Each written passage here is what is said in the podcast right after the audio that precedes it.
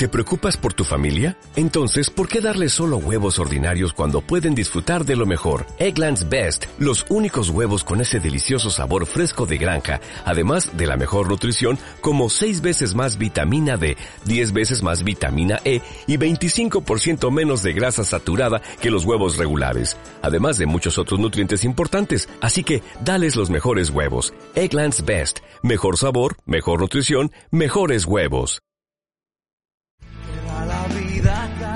Amigos de Gourmet FM, aquí en este 2023 vamos a continuar disfrutando de esos vinos tan singulares que tenemos en las diferentes islas de nuestras queridas Gran Canarias, ¿no? Ahí tuvimos la oportunidad en el concurso Agrocanaria de disfrutar de vinos muy singulares de personas, lugares y gastronomía. Y por ello vamos a seguir conociendo los diferentes enclaves, las diferentes denominaciones de origen que podemos encontrar en las diferentes islas y hoy nos vamos a ir a una que bueno que me hace un gran especial cariño por muchas singularidades y también por uno de sus vinos tradicionales.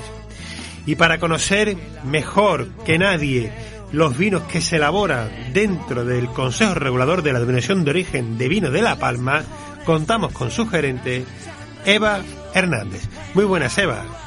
Hola, buenos días. ¿qué tal? buenos días, ¿qué tal? ¿Cómo te estamos? ¿Qué clima tienes ahora mismo por allí? Bueno, pues hoy está soleado. Hace frío, mm. pero sí que ha salido el sol.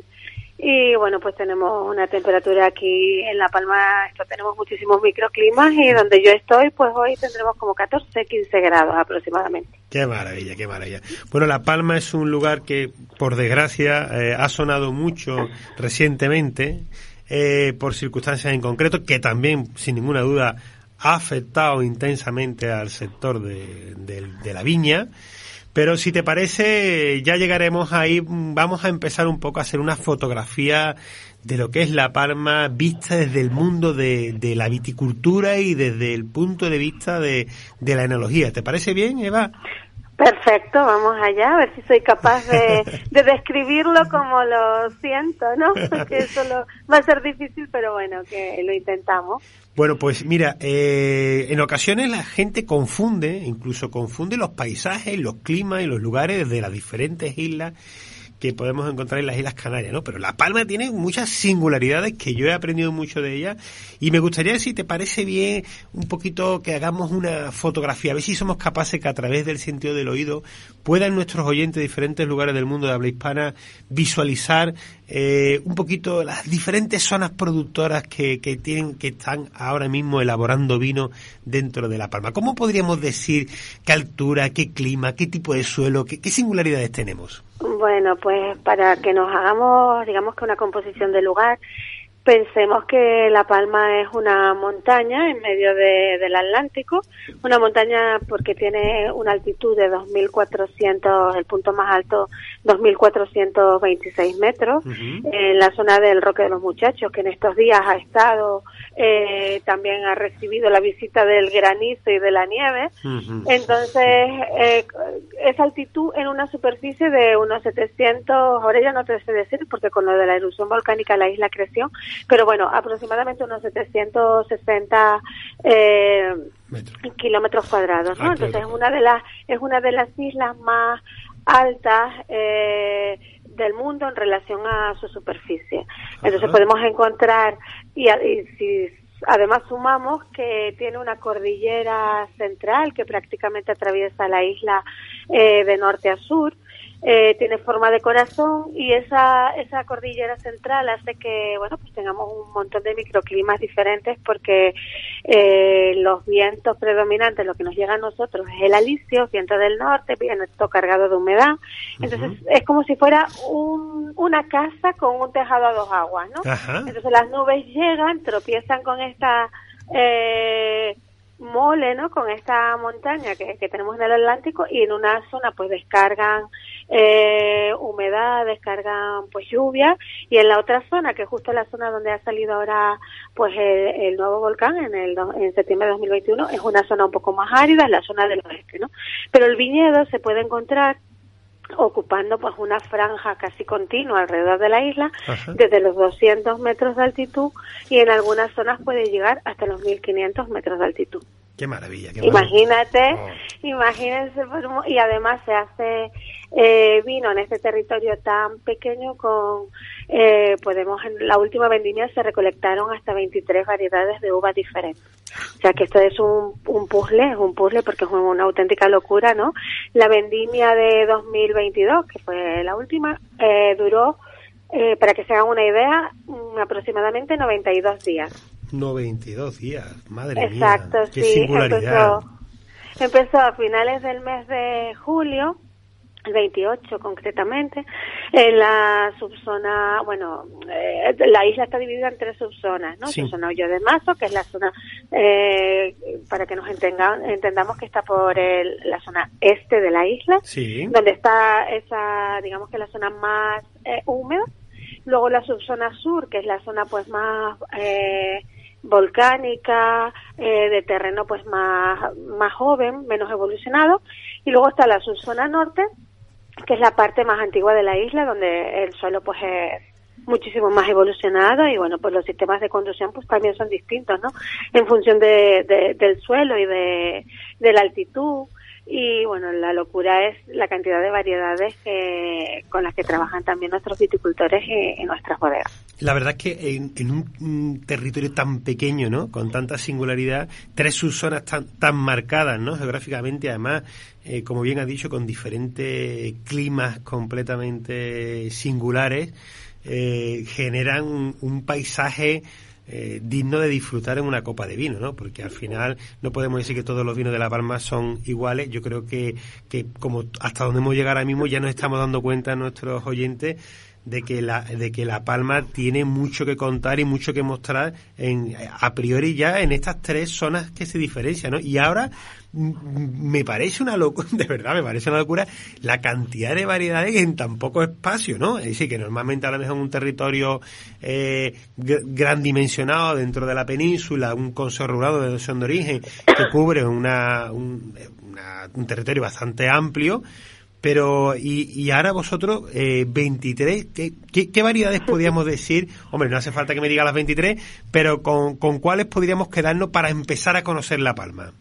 Bueno, mira, eh, podemos hablar de, mayor, de varios, bueno, para centrarnos, ¿no? Sí. El origen, además de todo eso que hablamos del clima, de esas singularidades, hay que tener en cuenta que las variedades que de uva, eh, que, o las cepas que se utilizan en la isla, eh, proceden del sur en su mayoría y del oeste peninsular, ¿vale? Que llegaron aquí después de la conquista con los primeros colonos, eh, llegaron a Canarias y a La Palma. Eh, se habla de que las primeras cepas llegaron a la isla en 1505, es decir, que tenemos además ese componente histórico, ¿no? Que nos enriquece pues aún más. Eh, hablamos de variedades, eh, las mayoritarias serían la listán blanco, que es similar a la palomino mm, andaluza, lo que, bueno, pues aquí se expresa de forma diferente. Eh, el negramol, que para que nos es una variedad tinta eh, que da vinos pues de, de poco cuerpo pero con una nariz muy especial. Eh, para que tengamos una similitud a mí me recuerda un poco eh, por la ligereza que tiene a los Pinot Noir no sé si los conoces pero bueno para digamos que pongo referentes que puedan ser conocidos para para que nos entendamos. Luego tenemos la siguiente en producción es el albillo criollo, que esa es una variedad única nuestra, eh, surgió aquí eh, espontáneamente los, eh, los análisis de ADN, porque ahora mismo tenemos varios proyectos de investigación de, ADN a través de microsatélites. Entonces demuestran que esa variedad, pues es una variedad que surgió en La Palma. Qué bueno. una variedad pues nueva, ¿no? De La Palma se ha llevado a otras islas de, del archipiélago, pero bueno, es originaria de La Palma. Esa sería la tercera variedad en producción. Y eh, luego tenemos pues el listán prieto. Listán prieto es la uva que eh, se llevaban los monjes españoles que iban al Nuevo Mundo y dio lugar en Sudamérica, en algunos países le llaman la variedad misión. la misión Grapes. Ah, eh, esa es una también una, una que tenemos aquí en la isla. Luego nos vamos a las malvasías, la malvasía mm, aromática, que es la que nosotros, eh, pues históricamente, de la que se hacían los vinos de los que hablaba Shakespeare. Eh, tenemos otra variedad única que es el sabro, esa no se conoce sinonimia en ninguna otra parte de, del planeta, según los estudios de ADN que, que manejamos, y así podemos seguir eh, con, con un montón de variedades que para en otras regiones pues son eh, desconocidas, pero para nosotros son muy familiares. Y todo esto en una producción de un millón ciento cuarenta y ocho mil kilos de uva. Eso te iba a preguntar ahora mismo, la superficie de, viña, ¿no? Que algunos algunos dirán, bueno, pero si eso, eh, cualquier, una bodega en Extremadura o en Jumilla, eh, elabora el triple, ¿no? Como se suele decir, ¿no? Es decir, son, son, son, es un minifundio que además, eh, ¿de cuántos eh, bodegas ahora mismo, cuántos proyectos enológicos podemos contar ahora mismo en La Palma? Tenemos 20 bodegas acogidas a la denominación de origen, sí.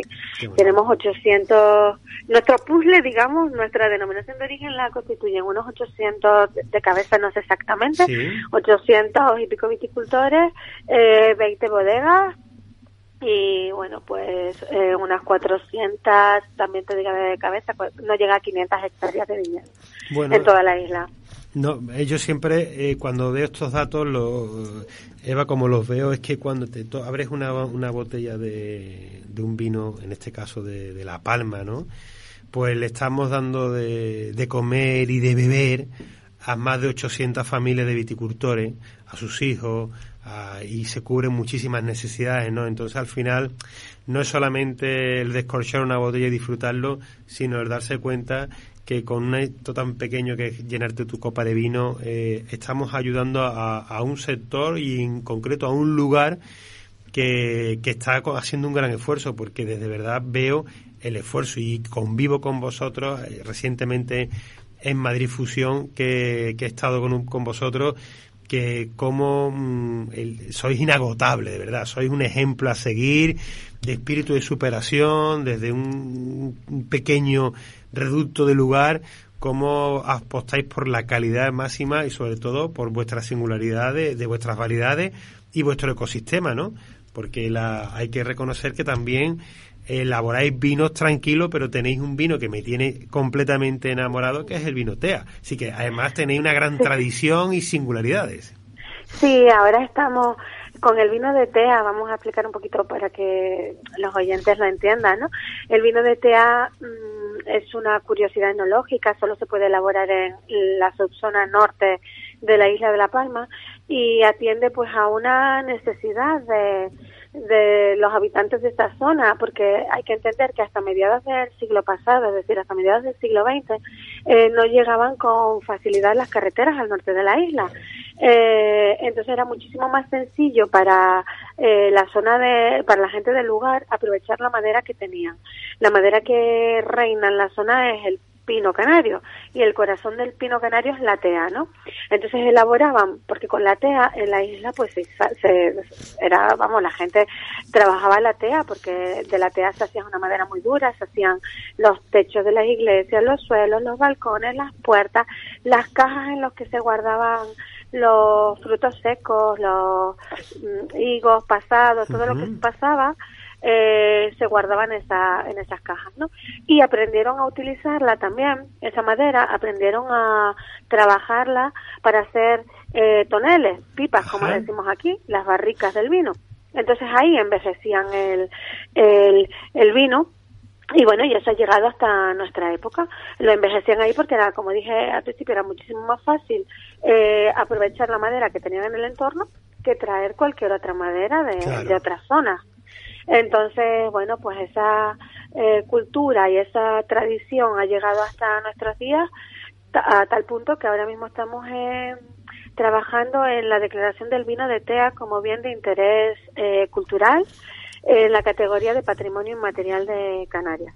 Oh, qué maravilla. Hemos presentado el proyecto pues a final de año al, al Cabildo Insular de La Palma pues para que lo valoren con su memoria histórica y, bueno, y toda la documentación, ¿no? Entonces eso es un legado que también nos ha llegado y se ha mantenido. Sí. Eh, conservar todo esto es muy, muy complejo y bueno, en la lucha, en la lucha diaria estamos yo soy súper fan, la verdad, eh, lo, tuve la oportunidad de, probarlo y entenderlo y disfrutarlo en el concurso agrocanario. Agrocanaria, la, lo he vuelto a disfrutar en, Madrid Fusión. De aquí invitamos a que conozcan eh, todos los vinos de, que pueden disfrutar dentro de la, de la Palma pero también esas singularidades porque tienen un arraigo, a como tú bien has explicado, a la tradición y a la historia que se hace presente hoy en día, ¿no? Y yo desde, aquí tenéis el micrófono a vuestra disposición porque, bueno, soy súper fan, vamos, la verdad es porque, eh, mira, hay, hay muchas curiosidades en el, yo comentaba allí en, el concurso, a mí cuando lo caté se me pusieron los vellos de punta porque tuvo la capacidad de trasladarme a, mi infancia, me trasladó a ciertos lugares, porque las notas aromáticas eh, nosotros tenemos aquí en, Sevilla, con la tradición cofrade, tenemos una mezcla de inciensos y de resinas que forman lo que nosotros llamamos el, incienso de los tres reyes magos, ¿no?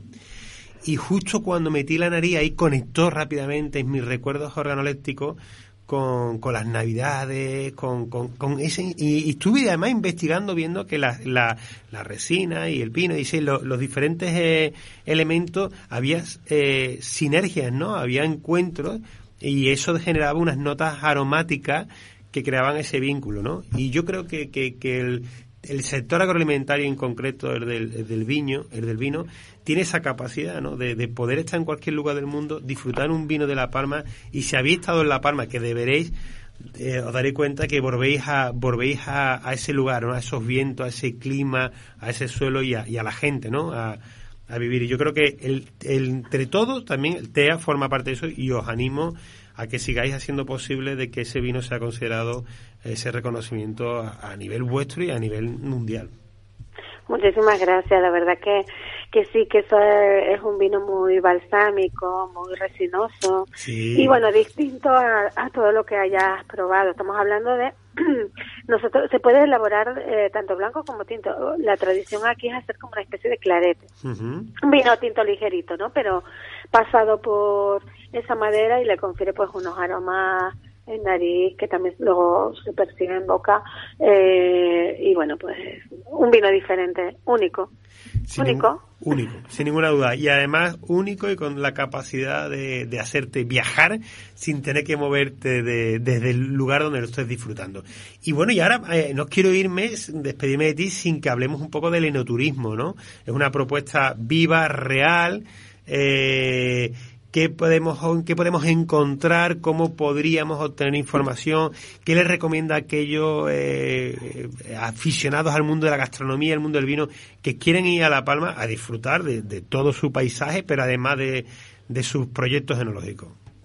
Bueno, la isla es eh, igual que es rica en, en, variedades y en distintas cepas de, de, de vid, eh, gastronómicamente hablando tenemos en la isla unos productos impresionantes. Mm. Tenemos, es que tenemos muchísimas razas eh, autóctonas, de, incluso de ganadería. Eh, hasta tenemos una abeja que es la abeja negra palmera, que no existe en otra zona. Eh, tenemos una raza de, de, cabra, la cabra palmera, que tiene, los quesos de la palma tienen también denominación de origen y son de extraordinaria calidad eh, que se han llevado muchísimos premios porque tienen, bueno, pues eh, esos animales están adaptados al territorio por lo que comen, por lo que nos, nos dejan unos quesos increíbles. Es decir, tenemos una cantidad de productos eh, que a veces pienso que tenemos tanto que no somos capaces de centrarnos y de, de, focalizarnos, ¿no? Entonces, bueno, así que venir a La Palma y disfrutar de la gastronomía es algo, y del paisaje, vas interpretando el paisaje a través de la gastronomía, es fantástico. Yo, vamos, lo recomiendo a, todo el mundo, ¿no? Más ahora, en este momento, en el que nos encontramos que también necesitamos, bueno, pues un poco de impulso, un poco de apoyo porque hay muchísima gente que lo está pasando muy mal. Eh, todavía, eh, casi, bueno, un año y pico más tarde de la erupción. Pero bueno, en cuanto a los proyectos enológicos, hay varias bodegas que eh, están apostando por el enoturismo.